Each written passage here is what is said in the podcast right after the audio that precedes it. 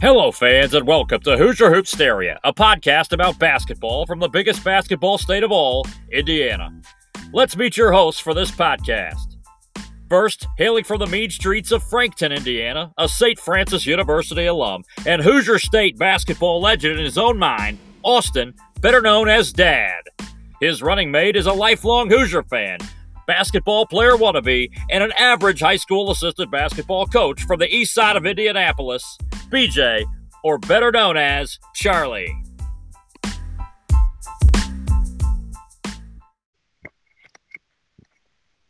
Well, good evening, Dad. How we doing? Welcome back to Who's Hoosier Hoopsteria with Charlie and Dad. What's going on, Charlie? Man, I'm doing I'm doing really well. A lot of stuff to get to tonight. We're gonna have a guest, a special guest tonight. Our first ever college coach. This guy must be crazy to jump on the Charlie and Dad show as a college coach, as a collegiate basketball coach. I'm excited about that. But a lot of other stuff going on. Uh, you want to start with you want to start with uh, the Hoosiers' newest hire? Yeah, let's let's talk. Well, yeah, let's talk with uh, Yasir. Actually, hold on just a second. I just thought of something. We got to stop. I cannot believe that I started the pod and we didn't give a moment of silence for Bobby Slick Leonard. All right, I'm in. All right, we're gonna go a moment of silence, and then at the end of the moment of silence, We're going we're gonna boom, give baby. a very impassionate boom baby. Are you ready? In honor of Coach Bobby Amen. Slick Leonard. Are you ready? All right. It's a moment of silence in three, two, one.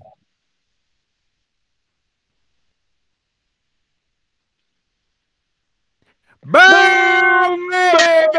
Atta, baby! I mean, my goodness, what a great life lived, man. I mean, Man. so sad that he's gone, 88 years old, but I mean, what an amazing, an amazing, uh, you know, ambassador, right, for the state of Indiana and hoops. And obviously, he's a Pacers guy, but an IU player back in the day, Indiana All Star. I mean, come on. That's the most excited I've been about a Pacers. Uh, anything to do with the Pacers in the last, you know, several months. Watching them last night was just, she, I wouldn't know about that. atrocious. I wouldn't know about whether or not about watching the Pacers. Like like if Ed Edmond Sum, Sumner and Justin Holiday is in the starting lineup, like you're not. that's troublesome in the NBA Yeah, that's a recipe for uh, an L. at level, and I'm not sure those guys are quite made for prime time at that level. I don't know. Maybe I'm maybe I'm wrong. Yeah, I mean, yeah. All right, So so, let's get back to it. Hoosiers make a new, their third assistant coach hire. They have officially an entire staff in place announced today. Um, what are your thoughts? I saw it and at first, you know, kind of just be like, what is this? Like you, you read all these reports and you see his name is always next to FBI investigations and, and all those things. And you start to question like, man, what are we doing? Are we really going to go down the Sampson era again and, you know, hire these, these, uh, risky hires, but we all know that in college basketball, like if you're not cheating, you're not trying. And if, you know, no one really has gotten the death penalty. You know, the only person, the only program I can ever even think of getting the death penalty, uh, I can't believe I just said that, but death penalty was Baylor when they actually had somebody murder somebody. A guy, a guy literally got like- murdered on their like- team by another member of their team. Yeah, I'm like that was the first time that like somebody really got, you know, penalized Hammered. for Hammered. for, for something. So I guess it just just makes me question. But again, if your administration is on top of it and really watching what they're doing, then then things shouldn't happen. But man, like I think before we jumped on the pod, we talked about like Will Wade and um, Sean Miller, Sean. And uh, lifetime contract Bill, Bill Self. Self, I mean, Mr. Lifetime Contract. How about that? Like- How about the fact that no, I don't know, I can't think of another college, but Bob friggin' Knight didn't have a lifetime contract. Gene Keady didn't have a lifetime contract. Roy Williams didn't have a lifetime contract. Friggin' Dean, S- Coach K doesn't have a lifetime contract, but Bill Self has a lifetime contract. That ought to concern us as basketball fans. That's all I'm saying. and I haven't seen one. So I have not seen one thing in, in the media to like rip Kansas for a, that contract. Well, they're not going to because he's he's he's good. Like he wins, and you know it's like we always say, winning cures everything. He wins. He has nothing to worry about. Just win, baby. Al Davis was right. Just win, baby. Just win. That's all that matters. I'm On- I'm I personally think that you know, like you you were bringing up your a little bit of concerns about Coach Yasir Rosemond. Um, has some very extensive background in developing players, extensive background in recruiting. I was told he is extremely well liked and extremely well thought of, in spite of the um, allegations, the alleged um, role that he may or may not played in this recruiting, the FBI recruiting scandal, which I still have yet to see any teeth behind it all, except for the poor two or three guys that went to jail.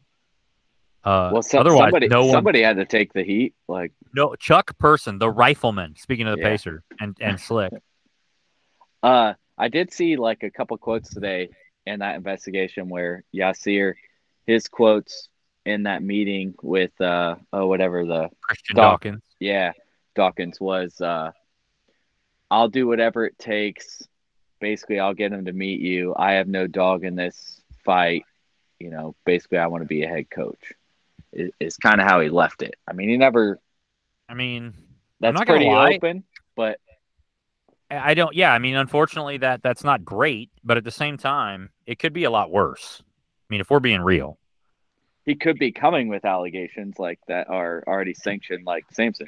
I was gonna say, it could be. We could have hired him, you know, when he's under probation already. Yeah. Um, that would not have been good. That would But not have been good. I think overall, reading on him, like his background and re- he has familiarity with recruiting in you know the southern part of you know the country, and everything you read is that he's really good at you know skill development and in particularly shooting. Um, Yeah. is, is one of the things that he he's known for. So that aspect i- is very intriguing. It was good to see that pretty much he kept a lot of the other guys kind of shuffled around positions Right. kind of kept kept those guys on staff. Um, Well, I thought that was well yeah. the Mike Roberts, the Mike Roberts as the associate AD for men's basketball. Um, I don't know if you saw that. He Mhm. will be retained in some capacity. So I guess it's kind of him and Thad Matta's job to make sure that whatever those skeletons that are that are allegedly in Coach Ya, as his uh, Twitter handle is, Coach Ya, uh, in that. Coach Ya's, um, um, you know, in his past, the skeletons in his closet, so to speak. Uh, those guys are the ones who are going to have to be in charge of making sure we're compliant, and that's a big important job. yeah, and that's probably why you look at those other universities. They haven't had people who kind of just well, shoot, was it the Arizona AD who was assistant AD, whoever was in in on it with the the Dawkins guy. So Not a good, yeah, not a good deal when your when your admin is is in that role. So that'll be interesting to see what coach which coach Ya brings to the table. I'm excited. I think I'm more excited for Hoosier hoops going forward than I've been in a while. So that's a positive. And then we've just got breaking news. Breaking news out of bum bum bum bum out of Fishers, Indiana. Long time Hamilton Southeastern boys basketball coach Brian Satterfield, who I know pretty well, really good guy, uh, has stepped down as boys basketball coach at Hamilton Southeastern, the Royals, and he will take over as the head girls basketball coach. That is, according to sources, I've not confirmed 100%, but that is very reliable sources are saying that that's true. What are your thoughts, Austie? uh, could you give me a little more detail as to why he would leave the boys to the girls? Um, I would, I would have. To, I know he has daughters. I don't know if they're. I don't know if they're basketball players. I don't know if I. I, I wouldn't know. I know he does have daughters, so maybe, maybe one of his daughters is coming into the program. I don't. I be honest. I don't know. Um, the girls' program's been very, very good. Yeah, so I guess if he has the opportunity, or if his daughters are going to be in, you know, coming into high school as you know, as a dad, as I am, uh, it kind of would be would be pretty cool to you know coach your own kid at that level, and um, I think it would be terrible for my children to have to play for me. yeah, I would feel sorry for them. I'd feel sorry for your But little if- guy playing for but if- you. But if you had the opportunity to jump on something like that, I feel like it would be hard to turn that up. You can't pass hard that to turn down. Um, but I guess the second thought is like, man, that's a very coveted job in that area, and um. I think every. Uh, there, there's going to be hundreds of applicants for that. yeah, it'll be uh, that'll be a You're- crazy hire. So you're saying that Charlie should not throw his name in the hat? Only if you put dad on your Yeah. resume, Okay. and if we get an interview, Associate we head coach. we stepbrother the interview. Oh, I'm so in. All in. Like- all in. Are we? I'm only doing it if we wear tuxes. Ah, no tuxedo T-shirts. Oh, oh. You know why? Because that shows that I mean business, but I still like to party. Right? Yeah. Like So I'm I'm way in on this. I will I'll work on the app tonight. It'll be Uh, in. I'll have it turned in by by midday tomorrow. Um, when when anybody asks me what I'm doing at work when I'm supposed to be working, I'll be like I'm I'm doing very important paperwork. Do you think we could get the upper echelon of the IU athletic department since they're an avid listener of our pod to I think- be well, a reference? Since we're since they're possibly avid listeners, we can neither confirm nor deny if anybody in the in the upper reaches of the athletic department at IU are a part of are, are fans of the pod. If they are, I think I would have to reach out and ask as as a reference because I think that letter of recommendation could be strong because they know my basketball acumen through this illustrious rocket ship of the internet podcast that is the Hoosier Hoopsteria with Charlie and Dad. I like it. I like it too. I think this is a great plan. There's nothing that could go wrong here. Absolutely not. Except I have to tell my wife if you get the job, we're moving. Well, that's going to go really bad for you. I would argue though that it's pretty unlikely that you're going to have to worry about that. You may have to just say, "Hey, I've got I'm going down to the Fishers area for something for one day if we can get an interview in our tuxedo t-shirts." Yeah. But I have one. I have one problem though. What? I don't have a tuxedo T-shirt. I'll get you one. Amazon, right. dude. Come on, I got right. this. It'll be here waiting for you. You need a large or extra large? Uh, probably a large. You go good. That's good. If you said extra large, I would have said, "Come on, Dad." Seriously. Well, I've actually, I've actually, Dad's been slimming down a little bit. He's starting to get into mediums. Oh, I, I will never go back to mediums. That's not happening. schm- no schmediums. Char- Charlie was never a big medium guy. It was a little too snug around the shoulders, and I always just felt like people thought I was like trying to be like that guy. You know, the guy who thinks he's like big, G, he's not. like a GTL guy. yeah, like I, I'm not that guy. So I always I, and and I grew up in the '90s, so big baggy clothes were what was cool then, and so as a result, I don't think it would be a good plan for me to um to start wearing muscle shirts. I'm just not that tough. I'm not that cool. there are things that I can pull off. I I don't feel comfortable in that. I like it. That accentuates my dad bod a little too much. Yeah, and and your nickname's Charlie, so you got to wear be a little more cash. Got to be a little more cash. Got to got to look clean. Got my new got my got my haircut this you know the other night looking sharp, looking sharp. All right, so let's talk a little bit about what's going to come on the pod tonight. We've got a coachism of the night again tonight before our guest gets on. What's the coachism of the night tonight, Dad? Battle, Battle. You got to battle, just got battle. Dad. Sometimes things get tough in life. You got to battle. You got to battle through them. You got to look at that adversity. You got to battle it. Yeah, you can't work? you can't just fold up your your tent like you got to battle. You got to battle. No No, quitters. We ain't got time for that. So our our guest will jump on a little bit. Like I said, uh, first ever col- collegiate level coach. Uh, he's had an amazing basketball odyssey, which I'm sure Fish will tell us about um, when he jumps on. Fish likes to go through all that stuff. I don't want to step on Fish's toes. Yeah, I don't want to do that either. But but I'm excited. I'm excited about this. It's gonna be good. We've had good success with with uh, guests, so let's hope we don't mess that up. So we've got um, nothing else really major going on in our world. The, the Pacers are sitting at 25 and 28. Um, we got the loss, the tragic loss of Slick Leonard this week. I mean, you know, 88 years old, great life lived, and um, and the Hoosiers have fulfilled the staff. So we've pretty much closed all the all the things we had going are, are pretty much closed up. So pretty excited about that. We lo- I think we lost Dad again. no, I'm on here. Oh, okay, good. I thought I lost you. There you are. Our uh, our guest sent me a- he said, "Does he have to let me in, or do I need to go somewhere with better service?" It says, "Getting ready." Um, I don't see him. You'll be able to join in just a moment. Let me look. I don't. I'm not getting a that he wants in. I think he must be in a dead zone.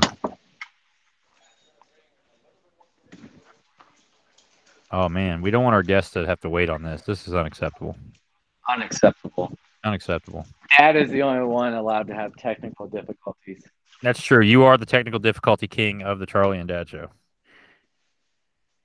Well, this will be good. This will be a good pod, Dad, because I'm not driving. This would be a great pod since you're not. Oh, and I feel like I need to give the I feel like I need to give our listeners an update on how my post uh, post shot uh, health is. yeah, how did it go? It got ugly, man. Oh, here we go. We've got our guest. Hold on a second. We're going to introduce our guest. Uh, he he just made it on. We're so excited to have him. Fish, Fish, could you uh could you bring our our guest into the show? Well, fans, joining the Hoosterics tonight, Charlie and Dad is a coach who's been on a basketball odyssey since his graduation from the greatest university in the world, Indiana University, in 2002. Coach Henne left IU and moved to another hotbed of hoops, North Carolina, where he first served as a high school assistant coach at Fred T. Foard High School until 2006. He left Foard and began his college coaching career in 2006 with a one year stint at Lenoir-Rhyne University. I have no idea if I said that properly or not. From Lenore Ryan, he moved on to Division One level as the director of basketball operations at Davidson University from, I believe, 2006 to 2008.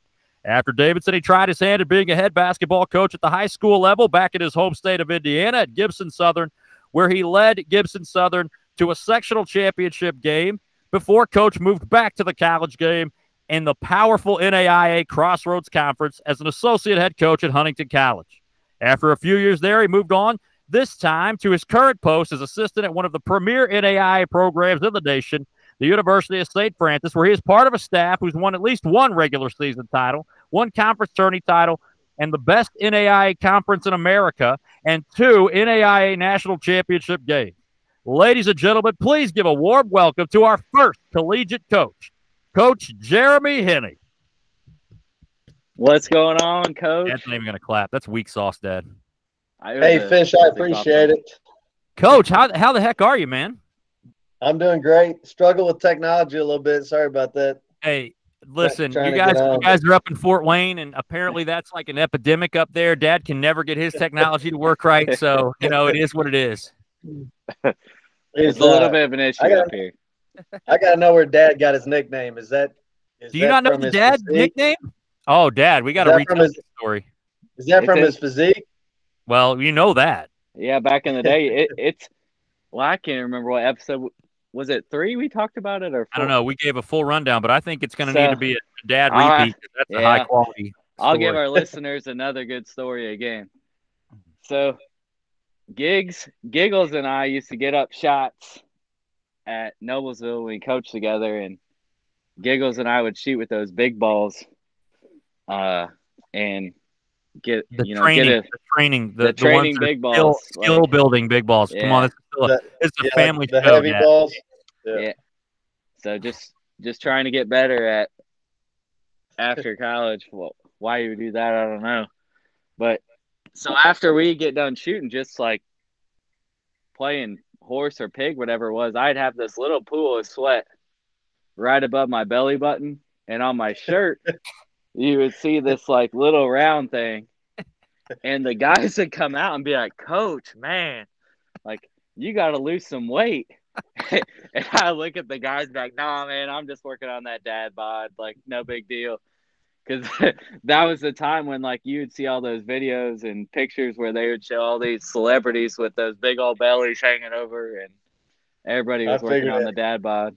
He's I figured he- it had to do with your bod, your physique. Well, you- but you know Yeah. the physique of dad is is epic. Man, it's it's rock solid. I'll tell you that. I'm sh- I'm telling you, and you you were just bragging earlier about how you're slimming down. So that's that's good I am. stuff. That's that's good You- stuff. I'm proud of you. Well, Coach by Henne, looking man, thanks, thanks so much for joining us, dude. So uh, we like to uh, we like to grill our our uh, our guests. We've only had a few, but you you are honored here. We're, you're our first college coach. I'm pretty pumped about this. I don't know about Dad over there, but I mean, I know he gets to talk to you pretty regularly. I haven't seen you in years, so that, that's pretty awesome. I'm excited to be on. This will be fun. So tell us a little bit. We know uh, our our our all we know is the bio that Fish gave us. So we know you're originally from Fort Wayne. So kind of tell us how your uh, how your love affair with the game of basketball began, and just give us kind of some of that background. Sure. Yeah, I went to uh, I went to Indiana University, like Fish mentioned, and I was a business student. And then I worked. Uh, some girl from Delta Gamma. I worked at Delta Gamma. She talked me into working this inner city uh, camp in just outside of Branson, Missouri, one summer.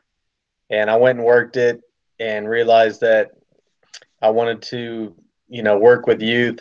So I decided to get into education. So I went to the Wright School of Education, switched out of the business school, and then I took a teaching job in Newton, North Carolina. And there I decided to help out um, the head basketball coach, Lance Watson, who uh, really got me into coaching, asked me if, if I wanted to help out helped him for four years. Had a great experience. We made it to like the Elite Eight one year. Got to coach at Wake Forest University, um, and just had a lot of fun. But had a dream of coaching at the collegiate level. So I took a job with uh, at Lenoir-Rhyne. You did say it right earlier. So that's I'm sorry. Finish, finish said it right. uh, could not find a grammatically correct. Uh, uh, give, I couldn't find like a breakdown of how you say this. so that that was pretty impressive. But the head coach, uh, his name's John Lentz. He was actually um, college roommate of Rick Barnes. Rick Barnes actually went to oh, Lenoir-Rhyne. They were college roommates, and from what he says, he was a lot better player than Rick Barnes. And I, I, think that was I think that was true. But so I, I worked for him. Um, actually, I never coached a game at Lenoir-Rhyne. I helped him really? recruit in the spring. Helped him recruit in the spring, and then um, in August, Coach McKillop called Coach Lentz and asked permission to interview me or whatever, and then hired me as a director of operations. So I had a good relationship with Coach McKillop. I would uh, work his camp every summer. He puts on an unbelievable camp. And when I wanted to get into college coaching, that's how I networked. I'd work every camp I could in the summer. Absolutely. So I just all summer I'd go work, you know, Army, UNC Greensboro, any camp I could work, anybody that'd take me, I'd go work mm-hmm. and just try to network as much as possible. And then when I was at Fred T. Foard, we would have our high school practice and then I'd drive 45, 50 minutes to Davidson, watch their practice, and just try to learn as much as I could, and then also try to network as much as possible. And then when I would work camps, I would just try to outwork every other coach at the camps. You know, mostly it was a few high school coaches, like Division three coaches, Division two coaches, trying to climb the ladder, and I just try to outwork them and caught Coach McKillop's attention, and um, he hired me, and um, so that's kind of how I ended up at Davidson. Like I said, so the director of operations is like the fourth assistant. Yeah. Can you uh, talk to our listeners a little bit about like your responsibilities when you were uh, director of ops? Yeah, I, yeah, I imagine so, most of them don't really understand that role. Yeah. Yeah. So um, there's good things and bad things. And when I took the job, like I knew I was not going to have a lot of input. Like I knew I took the job to learn because Coach McKillop's like he's he's known as one of the best coaches in college basketball. Oh, he's phenomenal. Uh, he's extremely popular, like overseas, like internationally. Um, he's extremely connected. Um, so I he was the one guy that I wanted to learn from and work for, and I was just blessed to have that opportunity. Of operations handles everything from like on campus recruiting. So things that they can't do, they cannot be on the court during practice. They cannot um, be off camp, like they cannot do any recruiting off campus because mm-hmm. um, you can only have three guys on the road at once. Um, so I was not allowed to recruit off campus. So I handle a lot of like the recruiting on campus, handle a lot of the travel, um, a lot of responsibilities um, during practice.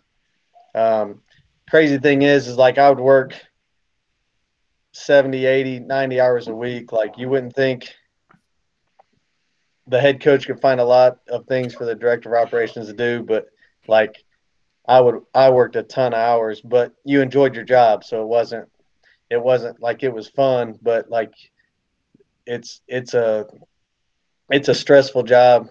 Um, being a division one assistant or director of operations is a very stressful job. Being a head coach is even more stressful um, but you enjoy you enjoy doing it. So, so when you were at Davidson, um, you know, like for the vast majority of our, you know, the people who like, I mean, myself even, I had heard of Davidson. I knew a little bit about Davidson, but obviously you were there, like literally when Davidson kind of blew up nationally.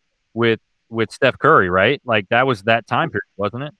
We were, we were. Then Coach McKillop had. So when I was there, Davidson was in the Southern Conference. Mhm. So just to name a few schools like Appalachian State, College of Charleston, probably two of the most famous. But you had like oh yeah, El- Elon, Citadel, Furman, Wofford. Wofford's had some success in the NCAA tournament recently. Um, but those are some of the schools in the Southern Conference, uh, UNC Greensboro. Um, so, like when I was at Davidson, um, the head coach at Iowa now, uh, help me out. Yeah, he, he was the head coach at UNC Greensboro at the time. Um, but that that's the league that I was that I was in at that time. Um, so it was a it was a smaller conference. Charlie, remind me the question. just uh, just kind of that you know that that time period of like when you were there, yeah, you were talking about yeah. You're kind of there So when they kind of blew up nationally, right? yeah. So what I was getting at is Davidson had had a lot of success. Like Mhm. Coach McKillop had been to several NCAA tournaments, but always the 15 seed or the 16 seed. So when I got there, you know, I show up on campus and um, obviously I knew Steph Curry was committed because his dad's extremely Right. famous in that area, played 14, 16 years in the NBA. Yeah. So I, I knew he was coming, but he had only had um, three Division One scholarships. So, um, you know, Davidson was probably the right place for him out of high out of high school. Uh, but because because of him, and we had a point guard named Jason Richards. Yes. So they had they had went to the they had went to the NCAA tournament the year They before nice. but they but they graduated like five they graduated like five or six seniors um, so i think we were picked like sixth or seventh in the league and then we ended up going like 19 and 1 in conference play um, getting a 14 Jeez. seed we played we played maryland that year in the first round the crazy thing is is I, I still feel like i'm young but as soon as we drew as soon as we drew Maryland in the first round, I was in charge of to answer. Austin was asking me my job responsibilities. Back then, you had a thing called film exchange. Yep. So every day, I would go to FedEx and either send VHS or CDs out or uh, DVDs out, or I would receive VHS or Yeah. DVDs in the mail. So we knew a guy on staff at Clemson. We drew Maryland. So as soon as selection show, we find out who we are. I'm in a car driving to Clemson and um, got a bunch of DVDs from Clemson um, to start watching film on Maryland. So they had uh, Darryl Strawberry's son at the time. He was probably their Yeah. best player.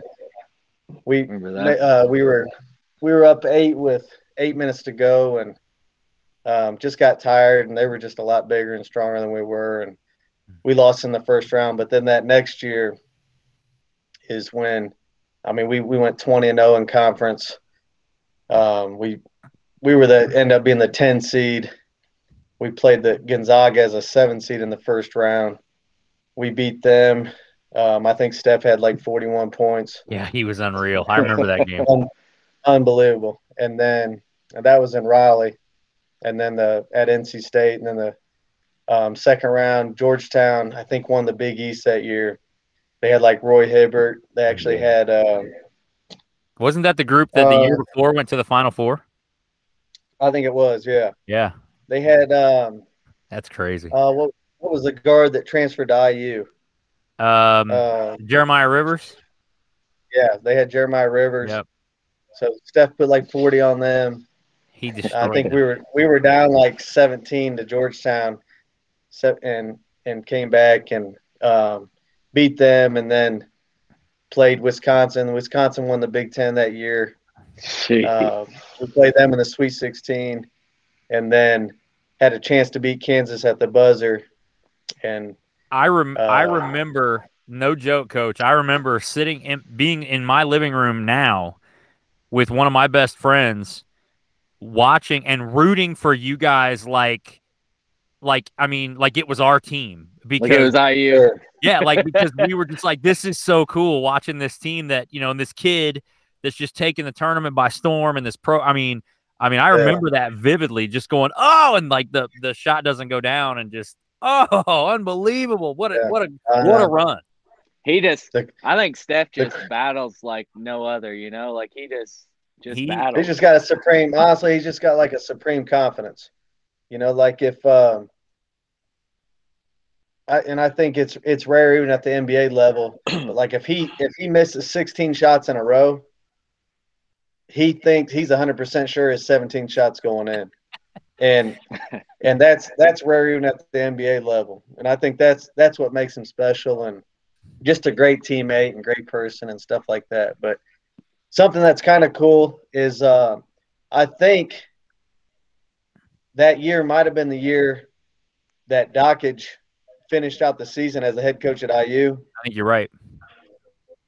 We played, I can't remember, we played either right before in the first round, right before IU played Arkansas. I think they lost to Arkansas in the They did. first round They in did. Raleigh, and they, they played Yeah. right before us or right after. I can't remember, but that was kind of cool for me being an IU grad. Absolutely. Well, actually, uh, you and I, you and I were at IU at the same time. If you graduated, you graduated in 02, I graduated in 03. So it's amazing. We probably had classes together if you were a social studies major, because I was too. We probably sitting in Ballantine Hall together, listening to professors talk about whatever uh, for social studies stuff. So it's pretty cool. I'm glad I, I I, didn't, I didn't- know that. I didn't attend very often, but if I did, I, Well, So is it safe to say- experience. is it safe to say, Coach, that it's not really surprising that Davidson's rise kind of happened right at the same time that Coach Henney got there? Like, I mean, these things coincided pretty well. I will say, like, I I would say like it had a, way more to do with Steph Curry and, and, and the other guys we had, like like Jason Richards Oh, he was good. was our point guard, and he led the nation in assists that year. Obviously, he's throwing it to Steph every yeah, possession, that's which pretty That tough, helped. Like when you have the best but shooter in the but- game. he he got um he was he was with the Heat. Mm-hmm. Torres did not get drafted, but they signed him to a, uh two year, I think a two year deal or one year deal. Tore his ACL. They kept him on, and he tore his a- other ACL. Uh, he was a heck of a player. We had a um, post player out of Cincinnati. It's the toughest kid I've ever coached, Thomas Sander. Um, he Cushionberry's gonna be mad if he hears this. But Cushionberry's right there with Thomas we talked. Sander, We've but- talked about Cush on here. Yeah. about how Oh, yeah. he is, and Uh, Taylor Parsons. Cushionberry's a tough kid too, but this this kid was this kid was tough. Um, I'm I mean, guessing he's we taller had- than five seven though. we had he was he was six seven, and uh, so I mean we had we had really good pieces. But one thing about Davidson that you, like the two years I was there, like man, our staff loved each other, and we loved being around each other, and just had a lot of fun. And I think that goes a long way. Oh yeah. Man, to go to go off of that, that kind of sounds a lot like the group that you just had this past year. No question. And I, as far as toughness or staff, Staff and toughness, and just liking Yeah. your team. That's what. Yeah, I mean, we had a really fun, really fun group to coach, and Cushionberry is such a tough kid, and he forces everybody else to. Um, it's just contagious. Everybody else competes because of the way he competes. Well, the So, next yeah. time that you the next time you talk to to Cushionberry, you just make sure you thank him for Charlie for leaving Lawrence North and uh and going to Warren Central his senior year because I, I I don't think I could like him if he stayed at LN. That's just is what it is. So I'm proud of him for making that that choice, moving a little further east. That's always a good thing. Um, I'll definitely Coach, tell tell us tell us a little bit about how you um how you ended up going from Davidson. I know we don't have to touch on you know too much, whatever you feel good about, but kind of give us Sure. You know how'd you how'd you go from being an ops guy to you know did you want more responsibility? Come back to Indiana, kind of how'd that all happen? No, and we were in the Southern Conference at the time, Mhm. so like I, I'm basically like the operations guy's almost a volunteer position. Mm-hmm. Um, I think at the time the third assistant was making like twenty six, twenty eight thousand dollars with no benefits. Um, so Holy smokes! So after that season, I'm hearing rumors that Coach McKillop got offered the Stanford job. Yeah. I'm like, come on, Coach, take like help a brother out. Like, go ahead and take the Stanford job. But he just I'm in. he's been at Stanford for, or I mean, he's been at Davidson for 30 years, and all three of his kids went there, and he knows he can win there. Yeah. Um, so, I mean, he there was a lot of jobs he could have taken while I was there. I think he got offered like Seton Hall, St. John's. wow. I know Wake Forest talked to him. Um, but so, anyways, that year ends. My wife gets pregnant. She wants to stay at home. Um, Not on the ops guy salary, huh? not no. You can't bat. You can't battle with the. Uh, You got yeah. outside That, you're not salary, can you're not battling And- through that one. I know that life. and he, You're not- even even like the third the third uh, assistant Tim Sweeney, great guy. He left for Bucknell for their second position. Mhm. Um, but you know, 26, 28,000, I can't remember what it was with no Oh, benefits didn't work either. So That's crazy. my wife's from Evansville, Gibson Southern's just north of Evansville, um, in Fort Branch, Indiana. So I took a head high school job there and I enjoyed it. It was, you know, a big difference between being at Davidson where I didn't have a ton of responsibility. I was super busy, but as far as from a coaching standpoint, didn't have a ton of input to running my own team. Um, was a lot of fun. Got to gain a lot of good experience.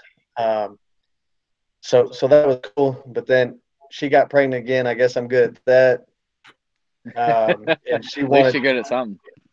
she she wanted to stay at home. So I, I got into sales for two years, made good money, but just just missed coaching.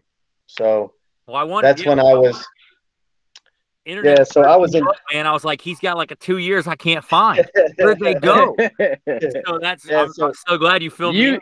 you couldn't find our crack research. Couldn't find it. Oh, I'm. I am the crack research.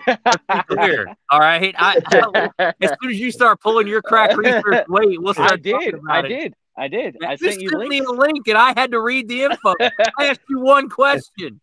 I did. I did the research. You're Like killing me, Dad. You're killing me. Yeah. So I did sales. I did sales in Greenwood, Indiana, actually for one Oh, year. God's and then- country. That's where my whole family's from. Okay, so then the and I I liked it there. I'd say um not sure my wife loved it, but I liked it. And then the same position handling a little bit more money opened up in Fort Wayne. I knew I was going to get out, so my parents said, "Come up here, you can stay with us and then when you get out, you're not tied to anything." So I did that. And then that's when I took the associate um, so I did that for two years, basically. Took the associate head position, or I took an assistant How'd- position at Huntington, worked my way up to the associate. how'd you get tied into Huntington? I've never talked to you about that. How'd you How'd you have that? Yeah, kind of a And- kind of a crazy story actually. I met. Um, I was actually going to. I had committed to coach at Luers as an assistant with um, James Blackman Senior. That worked he had, out well. he for had you. junior at Luers. He had he had junior at Luers, and I I knew they were going to be good. yeah. They had the uh, Jalen uh, Thomas kid. Jalen Smith, the linebacker. Jalen Smith. Yeah, They had. Mike. Jalen Smith, I the coached those linebacker for the AAU. Cowboys. yeah, they had Mike. I knew they were uh, going to be good. Can't think of his name. I knew they were going to be good. Um, so I felt like it'd be just a, a good position to win games and try to get on somewhere else. And then I met a guy that was going to give me a help me out with a teaching position in Mm. Huntington at the Bob Evans right off 24 in uh, Fort Wayne. And Ty Platt, the head coach at Huntington, at the time was there. So Yeah. we started talking and it just worked out. So my my first year at Huntington, I walked in the gym. I didn't know anything about NAI basketball, and I could tell we were not very talented. But I didn't Or you know had, anything or or that you had recruiting rules. yeah. Well, I, I've never I've never worried about that. neither is neither is anybody else in Division One. We talked about that before you jumped on. so, so we just um, so I took that job. We we were I think we're maybe predicted eighth, ninth in the league. We finished eighth. We did beat Indiana Wesleyan in the first round of the conference tournament. And then that next year, I think we were predicted eighth in the league, Hmm. finished tied for second, went to the national tournament. Um, and then, so that that was one of the most fun years I've ever had coaching, just because I had a ton of responsibility.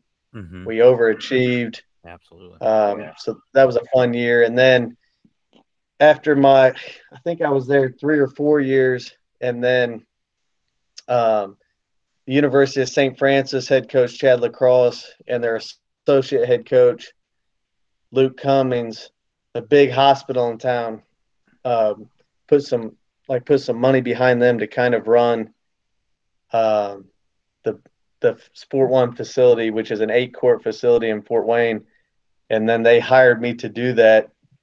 I was living in Huntington, or I'm sorry, I was living in Fort Wayne, driving to Huntington every day, hmm and they said if you take this job, you have to coach at St. Francis. Um, so it was better pay. It was in town. It gave me a lot of flexibility where I could take my kids to school, pick them up from school, go on field trips, and man, it's just been an unbelievable experience. My first year, we go to the national championship game. We win the league. We win the Crossroads League. Um, this year is my sixth year. We've been to two national championships. This year we made it to the Final Four. The first year of um, NAI NAIA going to one division. Um, I love the staff I'm on. We hang out off off the court. Like our families are good friends. Uh, we just we got a good thing going on. And it's been it's been a lot of fun. I did look at uh that Shawnee guy. I looked up his stats, and he has like, correct me if I'm wrong. He's been there three years, right? That Probably. Yeah, you talking about the seven footer? Yeah, he's got Yeah. five five hundred and twenty four blocks. The all time leading shot blocker in NAI history is Gus Johnson. He has six hundred and eight. And then the all time leading shot blocker for Division One, I can't think of the guy's name, but he has five hundred and sixty four. Is it Wilt Chamberlain? Really? No, I can't remember. It's some with a Y, but uh, Onu is gonna smash both of those because that dude. He's uh I saw he he, actually- gonna talk about going to the NBA, or I'm guessing he's gonna declared. I saw on Twitter he declared for the NBA draft. I'm guessing if it doesn't work out, he'll transfer to a Division One. Um, he's he's unbelievable as far as just like he's always the second jumper. Like his Oh, uh, for the for the listeners, this is a seven footer that plays for Shawnee State out of Portsmouth, Ohio. He um, they end up winning the national championship. We played him in the Final Four, um, but he's just his hands are huge. He's extremely long, but great timing. Like he's always a second jumper, never leaves his feet, and um, I I think he averaged like nine or ten um, blocks a game in the national tournament. Shoots like 43, 40% from threes, led his team in three field goals uh, made. I, I don't think he can play in the NBA. I don't think He was one of the play. Go yeah.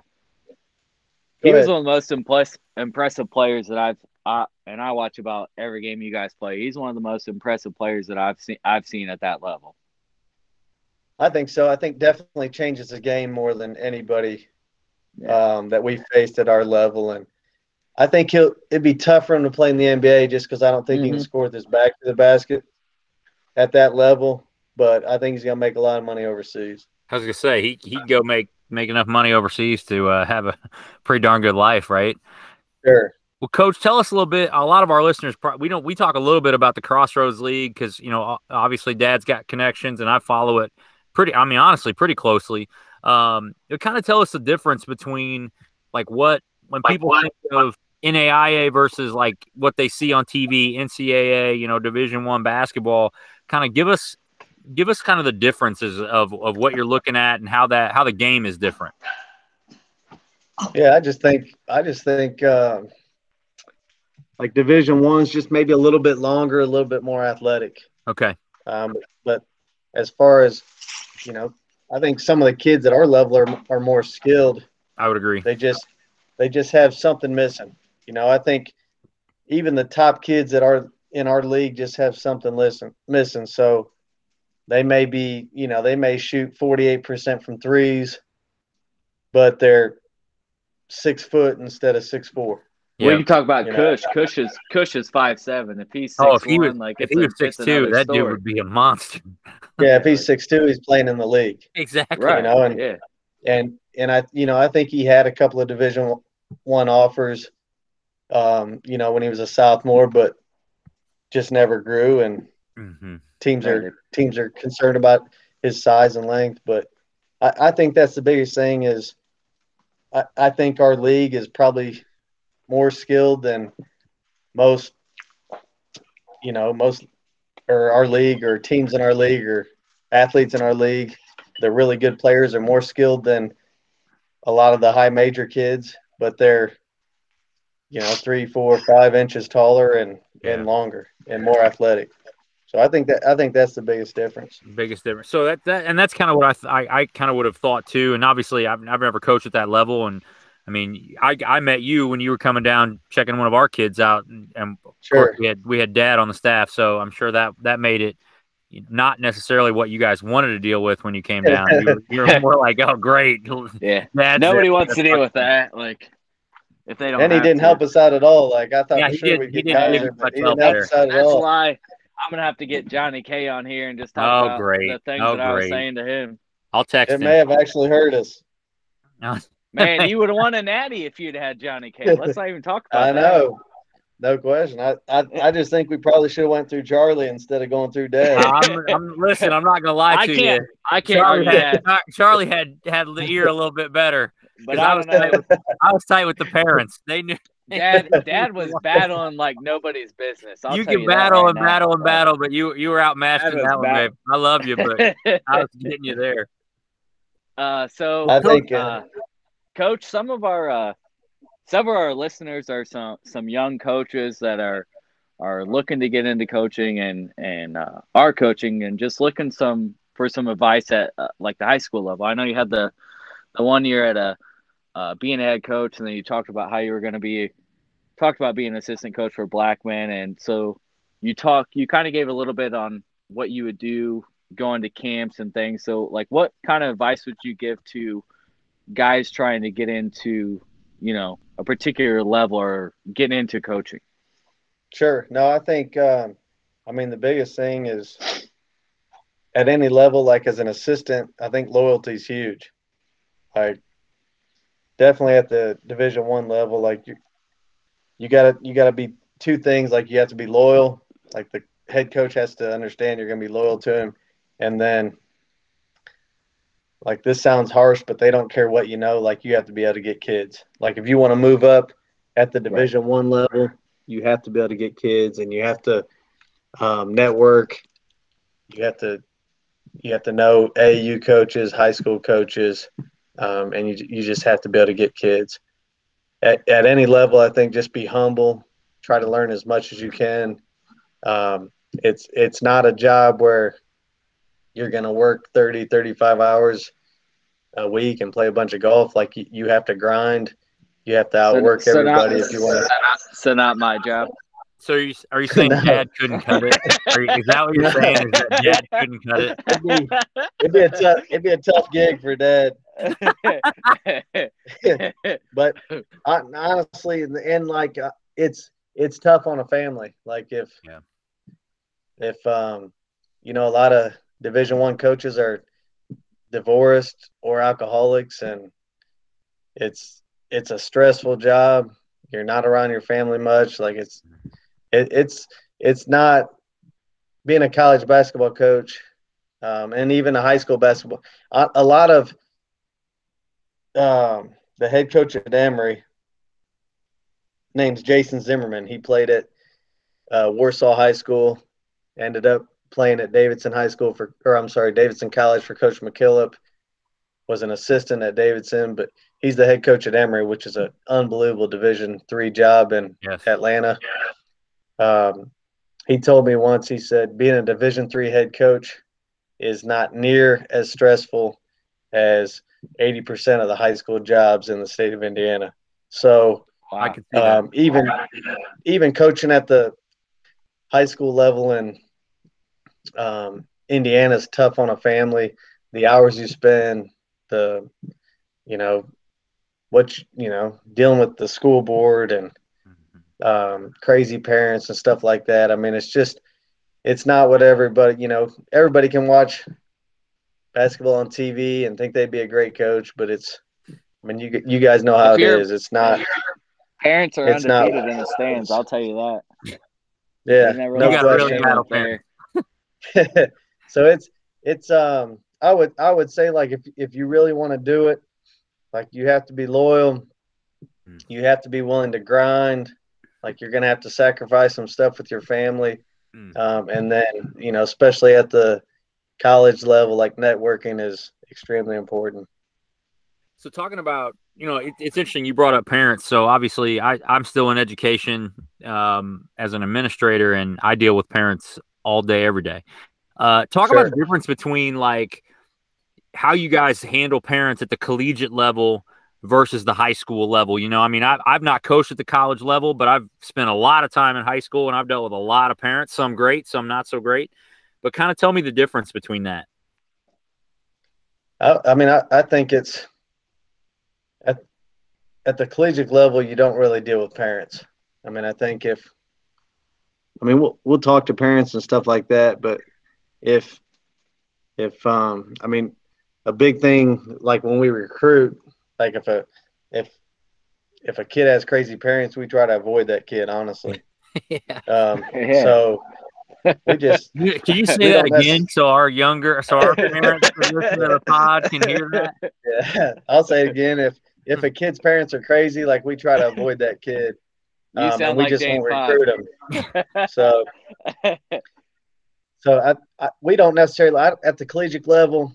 Um, I I don't think we just don't really talk to parents as far as playing time or any you know even like what they can get better at or you know kids 18 19 20 years old like we just deal with the athlete But I, Um, but I will say but- this: know, knowing the program and how you guys run it, and and how you just kind of put guys in their place, it's like they guys know where they stand.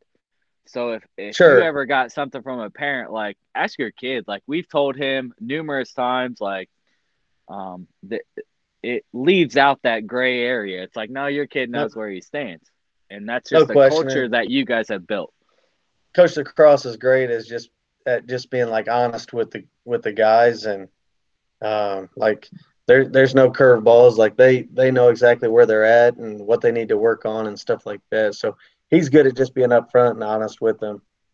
Um, so to just to kind of piggyback off what Dad said, but um, at the high school level, whenever I was a head coach, the first thing I when I had a parent meeting you know, the first thing I told the parents was,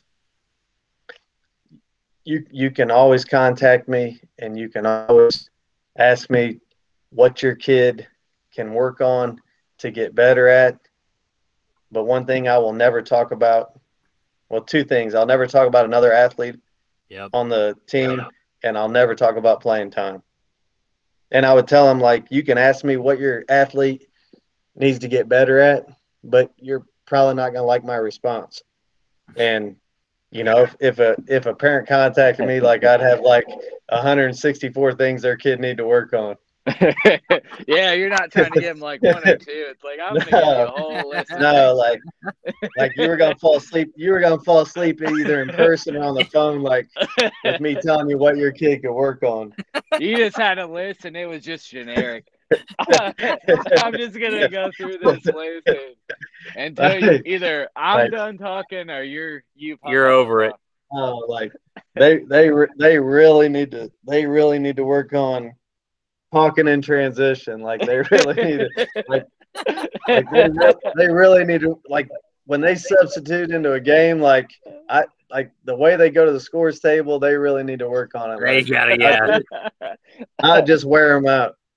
That's a good coaching point, though. I mean, you that's just something that battle. I'll tell you that right now. you got to battle You through it. I, I would, I would, battle. I would just get. I got to give you props on that because that's a that's a really good way to handle it. I mean, as a guy who has had a lot of those conversations that are hard to get out of, Sure. Um, you know, if I'd have come with that approach, it might have saved me some time uh, and some and some No, it, it, it would have just saved your ears because you'd just been talking the whole time. Like you wouldn't have Yeah, to listen to them at all. I always Like- do that anyway. I, I always think that sounds good. Wait, that's why Uh, I'm the color color commentator. That's right. You're the color guy. I'm. I do all the. I do all the nonstop running my mouth. Uh, Coach, tell us a little bit about recruiting. Like, I think that's kind of the thing that nobody really, everybody thinks they know about, but Sure. really doesn't know anything about. So tell us a little bit about recruiting kids. No, I, honestly, I think that's the biggest thing from like coaching high school to coaching college, and and the thing that I I really enjoy um, is is recruiting and something that I hope I hope I excel at and am able to you know help out the University of St. Francis. But and I and I think honestly it's the most important part of a college head coach or college um, staff is bringing in players that fit your program and that can help you compete for championships. Um, but I think some of the some of the things that are important are finding guys that are going to fit in your program. Um, obviously, one thing that we look for is toughness. Like we want kids that are tough, kids that are compete, um, and then you got to find um, like if you want to compete for championships, you got to find guys that have other opportunities.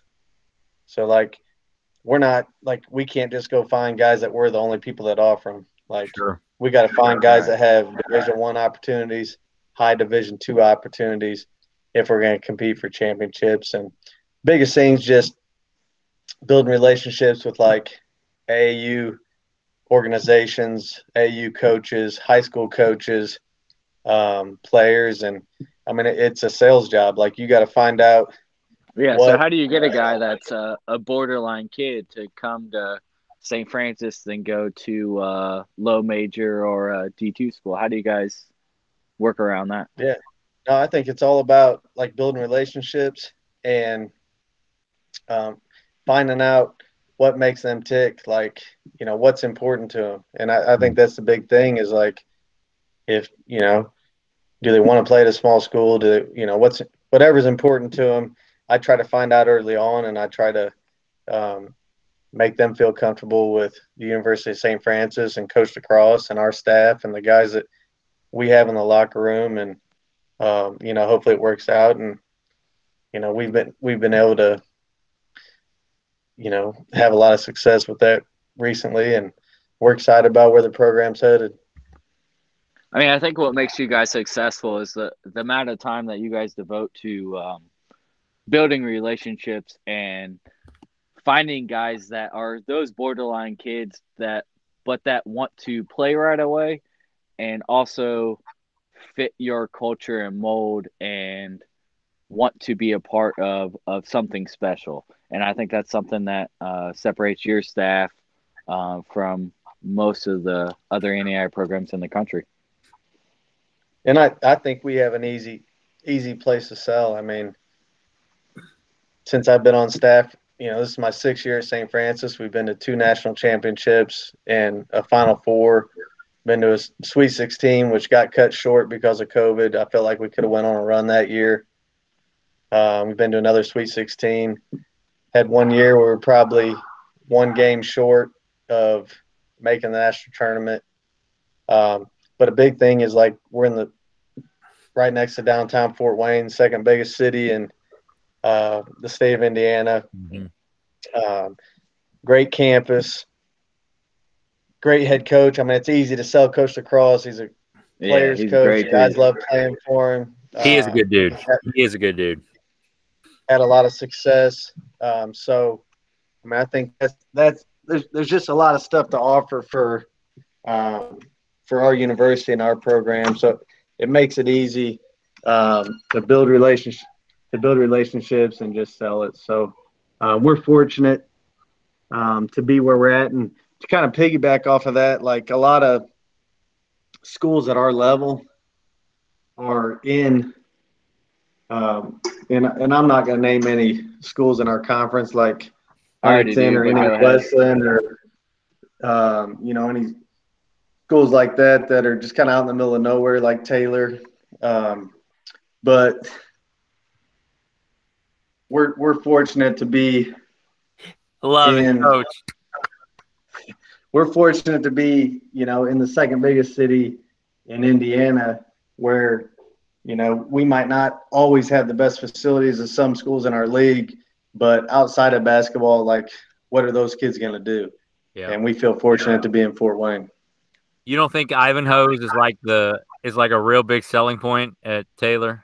Hey, Well, how many times? how many times? Hey, I will say this: there's guys on our staff that they'll drive 30, 40 minutes out of their way to Yeah, go to I, Ivanhoe's. I know who that guy is. We're not gonna say any names, but I know who that is. It's you, isn't it, Dad? Weren't you on when you were on the staff? With was that a road trip for you on a regular, Dad? It's still a road trip on my way home. I'll tell you that. It's good stuff. Oh, it is. it's right. It's but- right on the way home. But but that's a road trip, not some place where you want to be all the time. That's true. All right, Coach. Well, we we don't want to take too much of your time, so we got we ask a couple of questions of every one of our guests.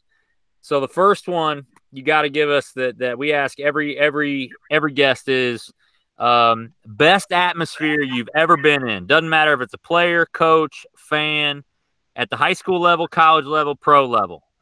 That one's a big one. I'll give you, I'll give you two, both at the college level. Okay. Um, as a fan, when I was a senior at IU, I roomed with Kyle Hornsby. Um, so he was a Oh shoot! shooting guard from Louisiana. Um, played at IU, and he'd And he's give me now tickets to all the games. He is in the Bloomington area. Yeah.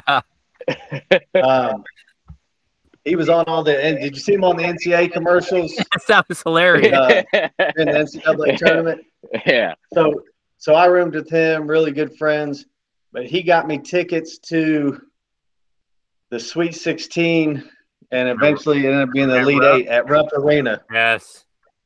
Rupp Arena. They played Duke. Duke was the number one team in the country. They had like uh, Jason Williams, um, Carlos Boozer, all those guys. That was an un- unbelievable atmosphere. That we was got Mike Kevin Davis. Fife going against them. The A, the AJ Moye block.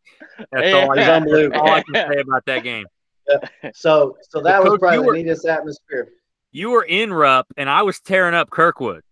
So you were you were there. We I were was, both winning. the second the second the game ended, I was helping football players flip over a car on Kirkwood. So we Hey, Sounds like had a you We were both both winning. That's you right. both were battling. If it, We, if- I tell you I've what, it was a battle to get battled that car. before, Like you guys, I are thought I was going to jail. I was like, all right, this is going to be interesting. Let's see what what goes down.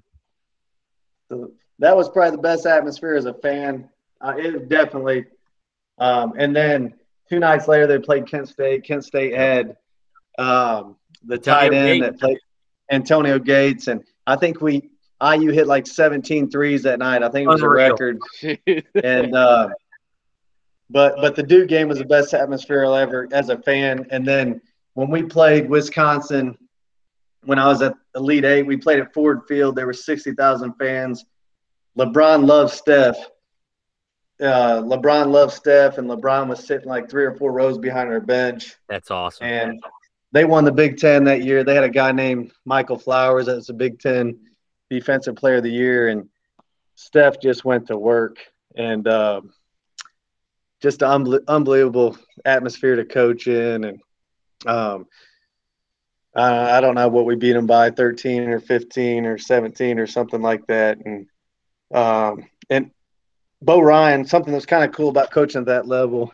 There was two coaches that knew my name or had their GA, you know, find out the staff's name. Coach K and Coach Williams um, at North Carolina. When I, we shook their hand after the game, both of those guys said, "Hey, you know, good job, Jeremy," which I thought was kind of Wow. cool. That's Wow. really But cool. but Bo Ryan was the nicest coach I ever met. Um, at at the start of the game when we walked back um, to our locker rooms at Ford Field, the locker rooms are it's a long walk, Imagine. and uh, he he Like, walked with so me. it's like and said, playing "I- at Taylor. yeah, similar Planet Taylor. And but he he told me he reminded me of his son, and he talked to me the entire way until he went towards his locker room, and he was just the nicest guy. But um, probably the nicest coach I talked to when I was at that level, but uh, that was the best atmosphere that I that I coached in. That's awesome. I did coach at Duke. I did coach at Cameron. Um, that that was crazy too. Yeah, but they got weird. That's awesome.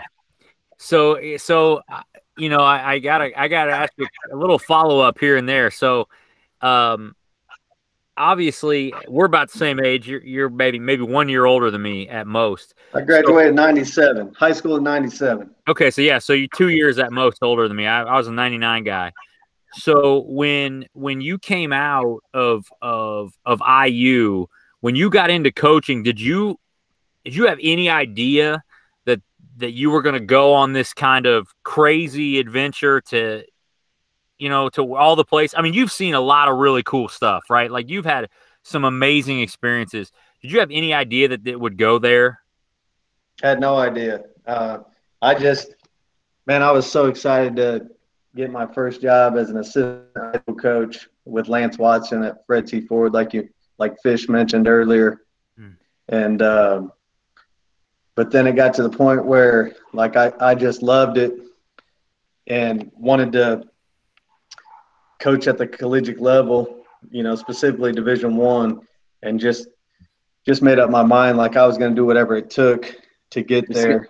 And just going to battle, just, battle, and go wherever you want to go, man. Like just compete, and it just just got lucky enough to you know get a few breaks and stuff like that, and then and then to you know for Steph to turn out the way he did and get to experience all the things that I got to. I mean, we would we would scrimmage Texas every year because Rick Barnes was actually an assistant at Davidson with wow. Coach McKillop.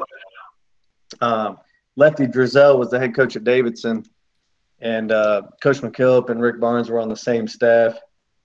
And uh, so we'd go scrimmage down there. He Rick Barnes would fly us down there, and uh, at that time they were spending more per athlete than any other University, so their facilities were unreal. I got to meet John Wooden. We played in the Wooden Classic. Wow. We were up 17 in the first half. They had like Westbrook, Love. Jeez. Um, they were rolling out a, a, scrawny little point guard by the name of yeah. Steph Curry. Like we were, we were up 17 in the first half. They 17 in the first half. They end up uh, we ran out of gas. They beat us, but um, so yeah, I got to experience a lot of neat things and no, but no, I had no idea any of it was going to happen. So then, so then, my last question for you, Coach, just because I like to, I like to put you on the spot, and and I obviously, you know, you know, we have nothing, nothing but respect for you guys and what you guys do at St. Francis, and you personally. I mean, it's awesome that you came to do this stupid podcast with Charlie and Dad. But um, one of the things that, that I always wonder, because I know as a coach myself, I always wondered, like, am I ready to move over to that that next chair? Do you ever think about sure. that next that next job? Do you ever think about what's do you want to go be a head coach again? Are you are I mean obviously you're happy with your situation. You guys have an awesome staff. I've met all you guys. You guys are great. Um, but is that something you you still striving for? Or are you pretty content where you're at? Uh, I think at some point, like um, last year, I interviewed at the University of Huntington, okay. and it came down to Corey Alford and I, and uh, he got the job and he did a great job this year. Um, but we just we've we've moved our kids at a couple of different schools, and my parents live right across the street, and that's awesome. We we we love where we live, so um, it would probably be a little while before we would like take a job based on. Mm-hmm. It'd be difficult for me to leave right now, just because of where my kids go to school and the age they are and stuff like that. I've got a fourth grader and a sixth grader, and um, like you said, you know, staff at St. Francis, we have a great thing going on, and Huntington's the only job that I've applied for, interviewed for, just because we we wouldn't have had to move.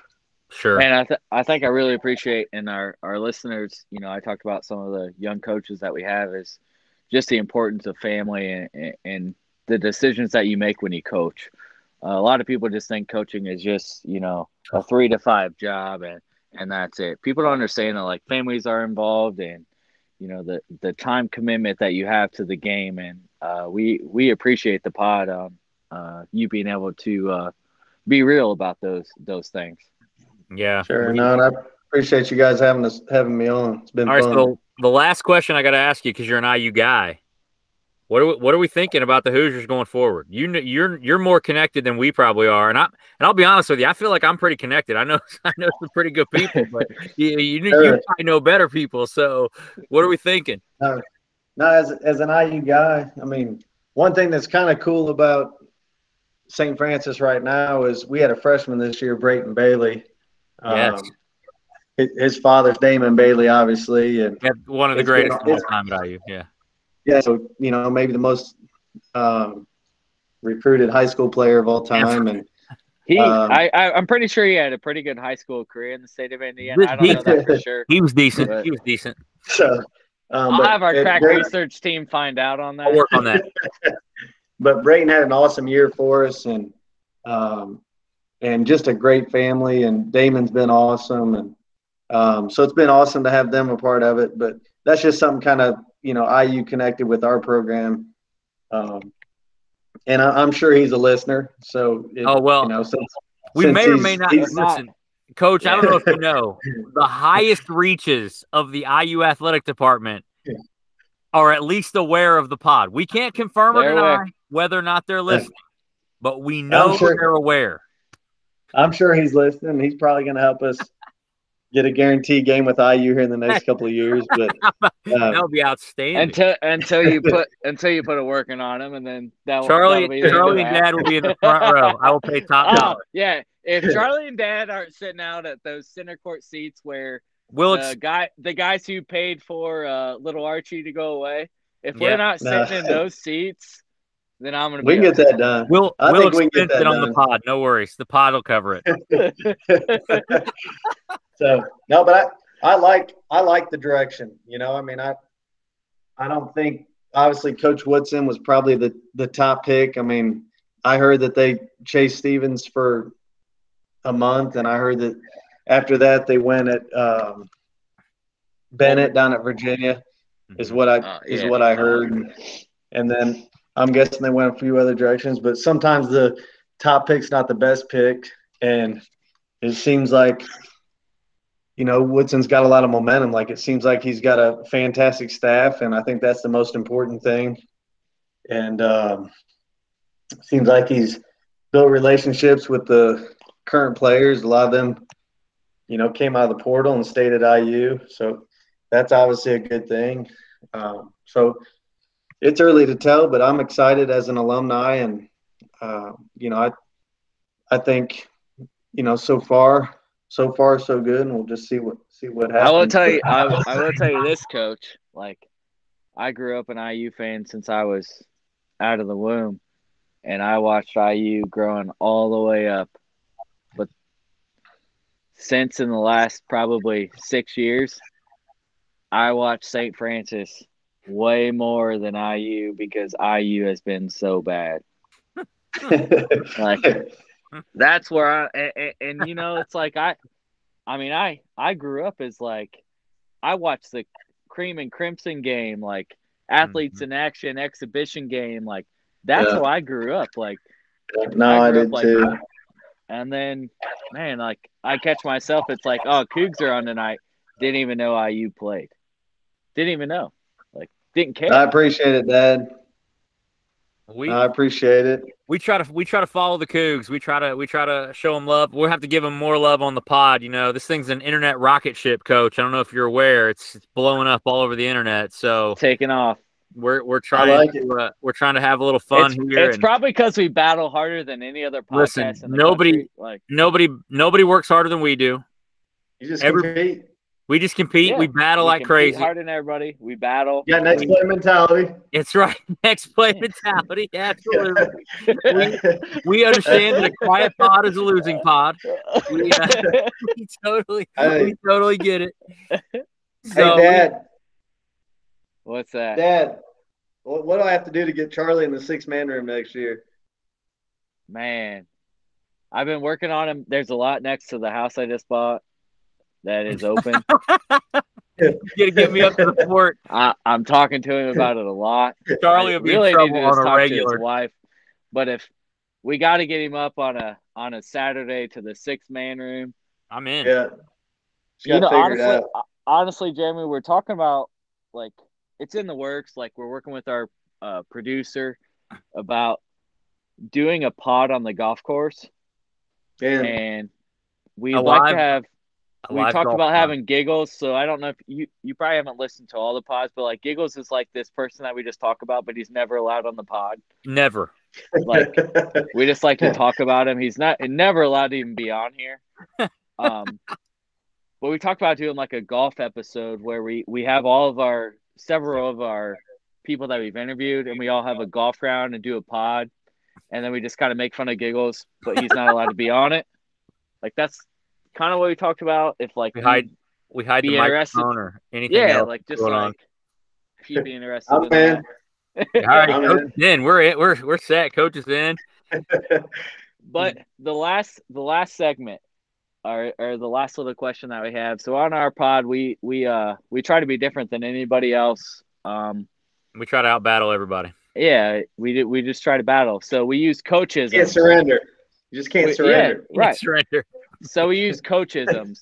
and each coachism when we interview somebody, there's a coachism of the week.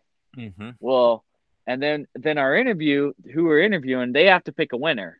Yep. Well, the word that we used for coachism this week was battle.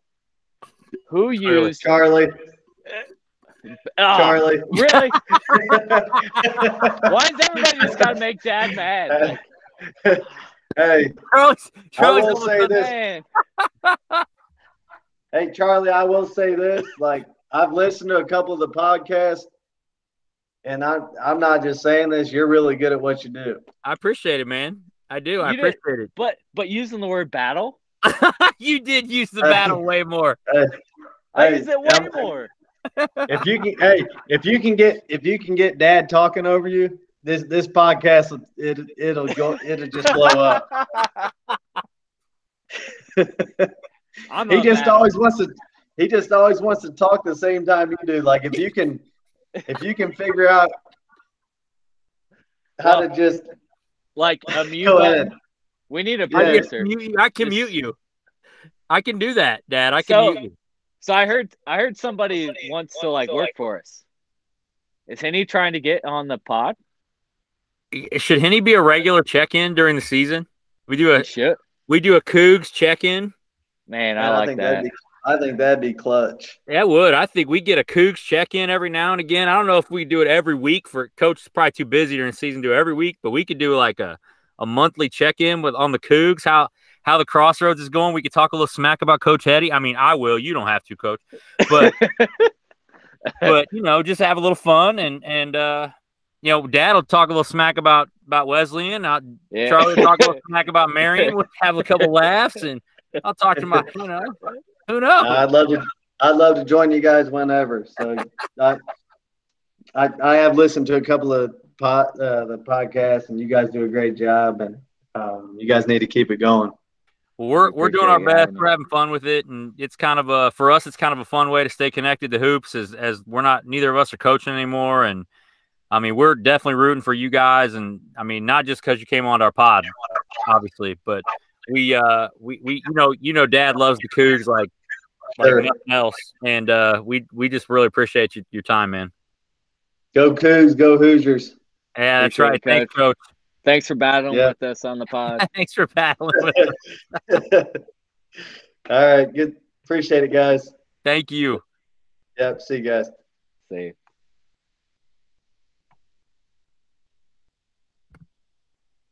All right, Dad. Coach left the meeting. That was fun. That was fun.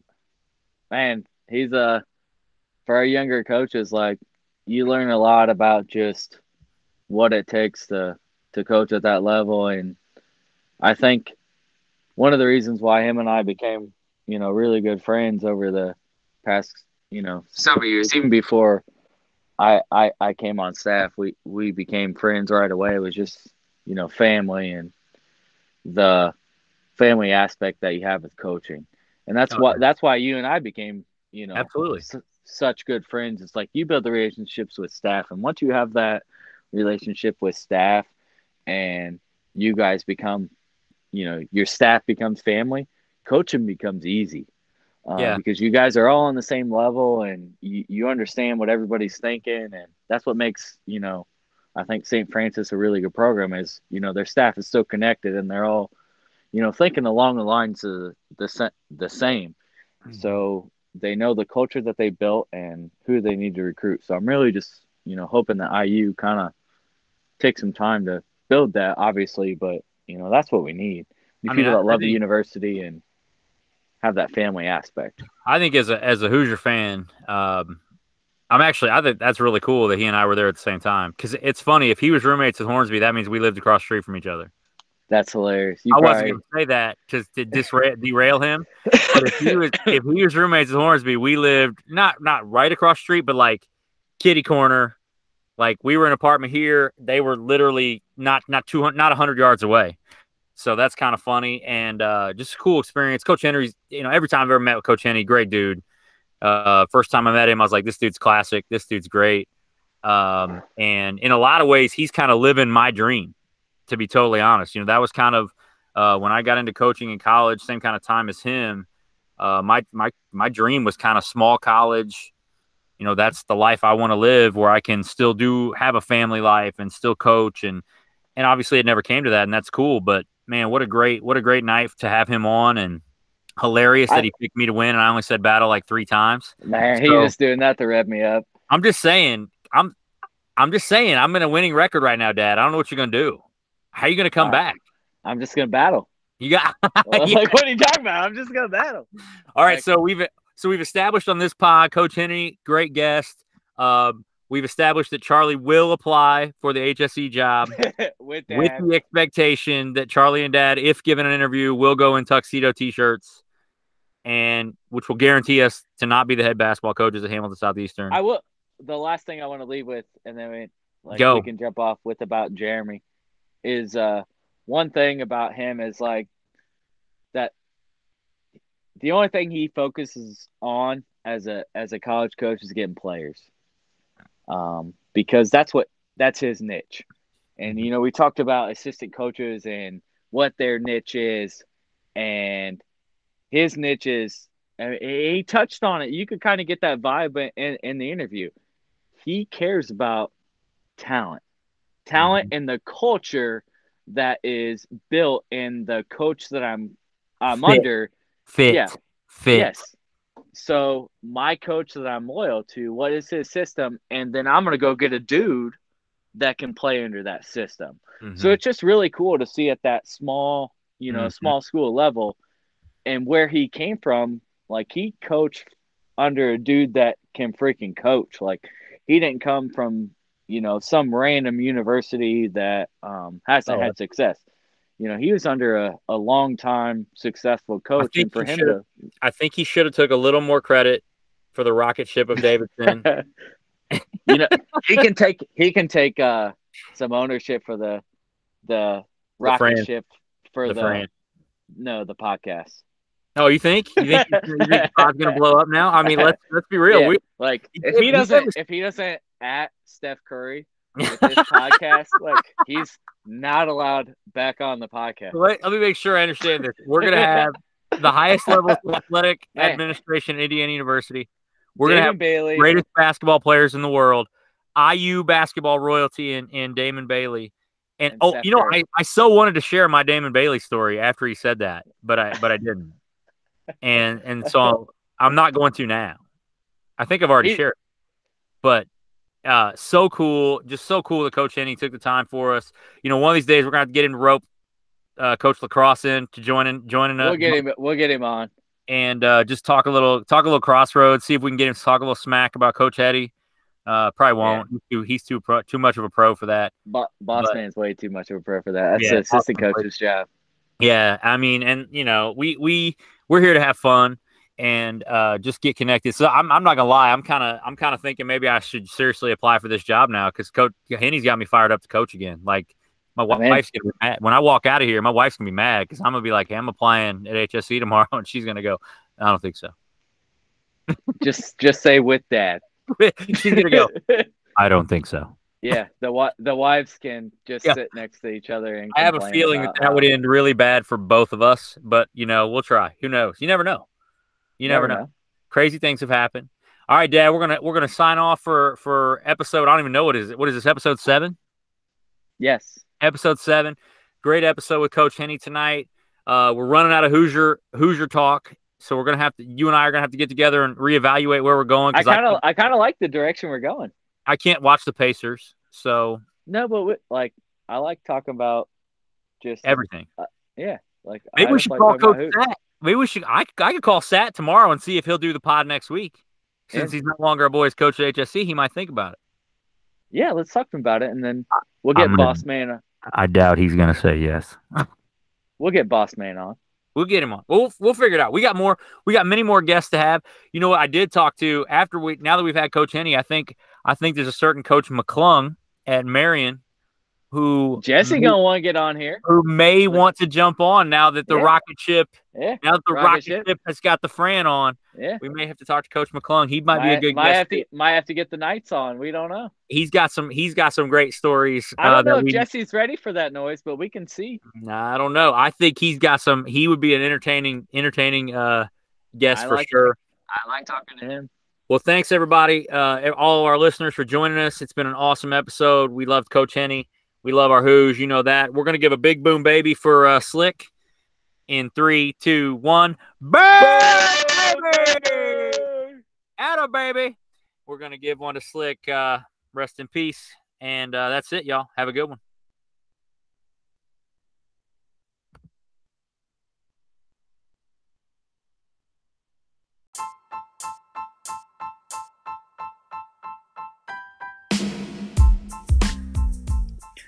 Thanks so much for listening to the Charlie and Dad Bod Pod. We hope you'll tune in again next time.